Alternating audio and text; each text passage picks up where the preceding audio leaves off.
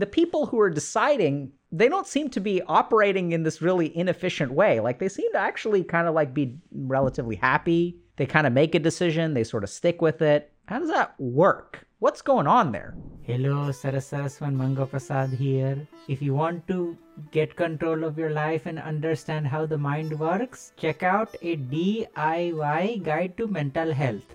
The link is in description, huh? Does Dr. K have any videos on indecisiveness? The answer is yes. I have a lot of videos. And we're going to keep making videos until y'all become decisive. So today we're going to talk a little bit about indecisiveness. And let's understand like why is indecisiveness like such a problem, right? Because we know that there are kind of two kinds of people in life. There are the indecisive people like myself who have a couple of options. I can do A or I can do B.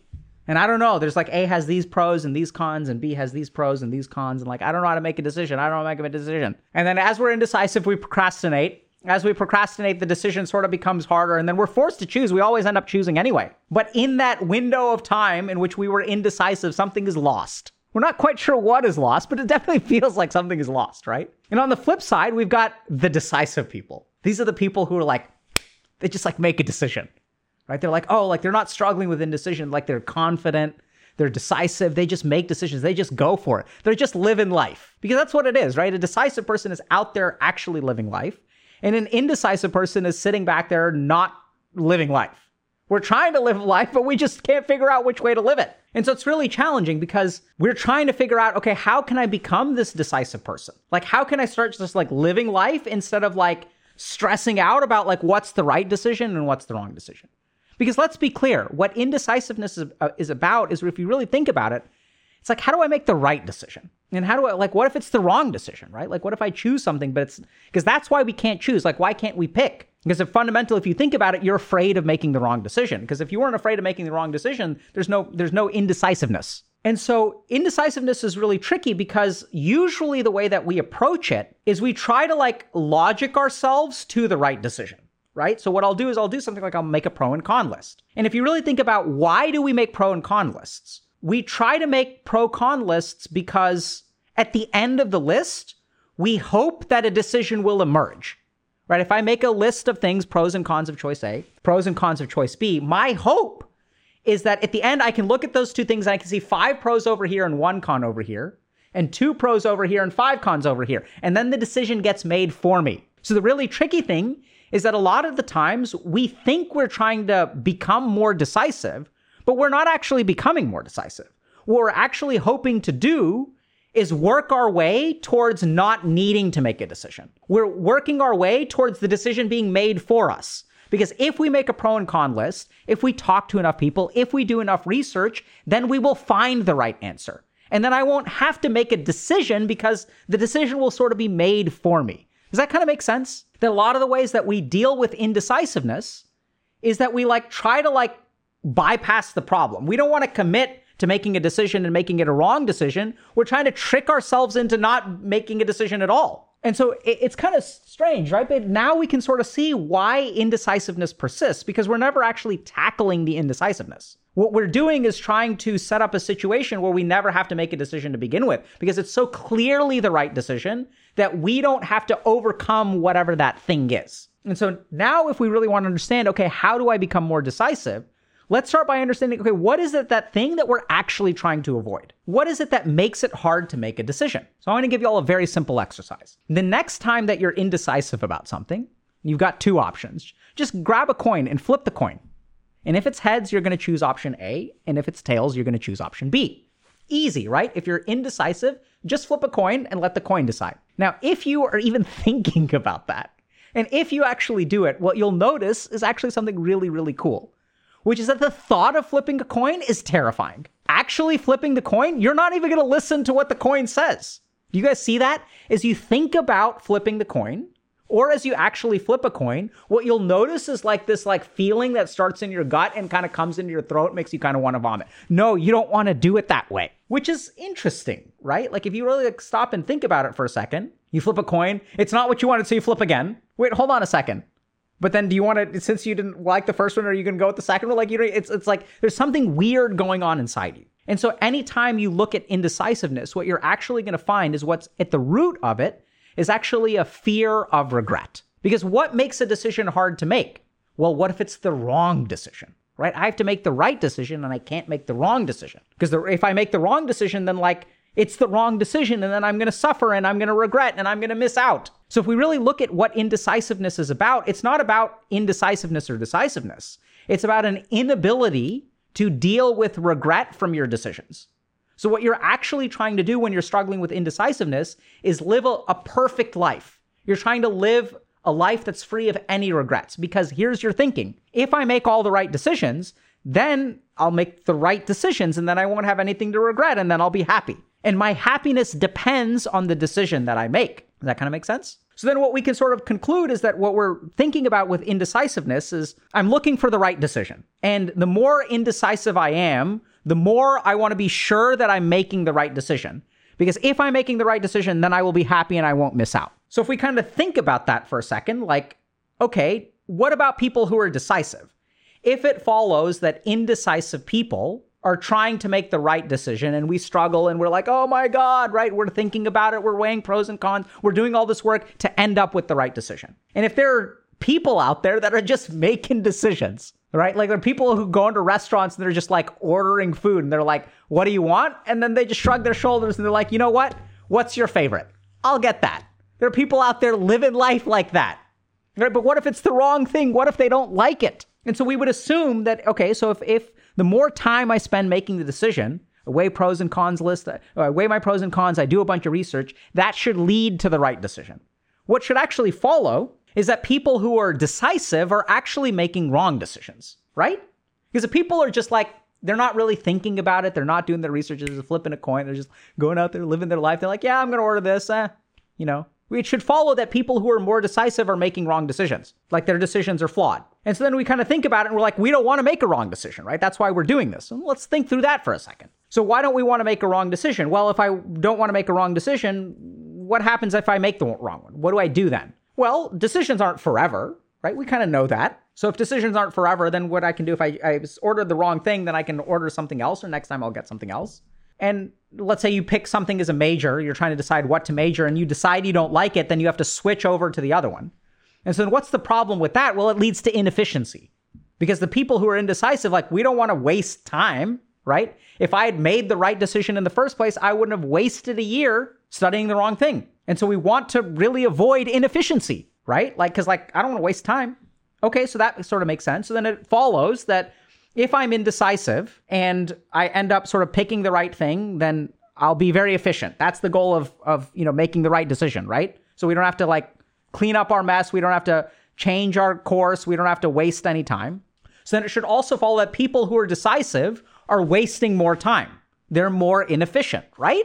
It kind of makes sense. Like if, if the whole point of indecisiveness is to make sure we make the right choice and make sure that it's efficient, then the people who are decisive should be making wrong choices all the time. They should be course correcting all the time. They should be re- living really inefficient lives that are filled with mistakes and regret. But is that actually how they live? Do you feel like people who are decisive are screwing up left, right, and center? Do you feel like they're incredibly inefficient? They start one thing and then they do something else? Like, how, how does it feel? Well, no, it actually doesn't. This is what's kind of weird, right? It's like, wait a minute, hold on. The people who are deciding they don't seem to be operating in this really inefficient way. Like they seem to actually kind of like be relatively happy. They kind of make a decision, they sort of stick with it. How does that work? What's going on there? Because these people who are, you know, decisive, they're sort of less afraid of regret, right? They're kind of okay making a mistake. But then why aren't they making mistakes all the time? And so that's where like we really have to tunnel down and understand this. As we look at people who are more decisive, we begin to see that their lives actually seem to be having less mistakes, right? They don't seem to be like course correcting quite as much, or they don't seem to be like filled with regret. And like, let's try to understand a little bit about what's going on there, right? So, how is that? If they're just sort of randomly choosing, or maybe it's not randomly choosing, but if they're choosing without doing all this research, then how is it that they're not making mistakes? And I think something fundamental has happened. And our society is getting way worse in this way. And fundamentally, what's happened is we've started to assume that the rightness of the or the wrongness of a particular course of action comes from the decision. We've started to kind of surrender control of our ability to shape the outcome. We've started to think that the rightness or wrongness comes from the decision as opposed to what we do with the decision. And a great example of this is online dating, right? So if you look at like online dating, what we're sort of, uh, everyone is trying to make the right decision. It's kind of like we're kind of looking at people and we're, we're trying to find the right person. Because if I can check all the boxes, then my relationship will be good. We're trying to do, make all that decision making up front. We're trying to find the perfect person because it's the perfect person that leads to the perfect relationship, right? I need to find the one. But actually, if you look at people, and this is what's sort of interesting about growing up uh, being Indian, is, you know, I come from a culture where arranged marriages happen. And the thing about arranged marriages is you don't get to pick the perfect person. Like, you don't, you sort of try, your family sort of tries, but there's this attitude of like making the decision work, right? And this is what we've actually really, this is the difference between an indecisive person and a decisive person. Is that the indecisive person tries to pick the right choice and the decisive person makes whatever choice they pick work. It's this idea that whatever you choose, you can kind of make it work. It's what you do after the decision that's really important. And this is precisely why they don't end up sort of in bad places, right? Because when a decisive person makes a decision, it doesn't look like a mistake. And why doesn't it look like a mistake? Because it's not because they made the right choice, it's because what they did after the choice, that decisiveness actually affects the outcome. The outcome is not dictated by the choice, it's dictated by what you do after you make the choice. So, great example of this, one of my favorite Dota 2 players, this professional Dota 2 player, is this guy named N0tail. And my favorite quote from N0tail is he kind of says that sometimes your team is doing stuff that's stupid. Like half of your team is making a stupid play. And sometimes the only choice that you've got when your team is making a stupid play is to actually make it with them.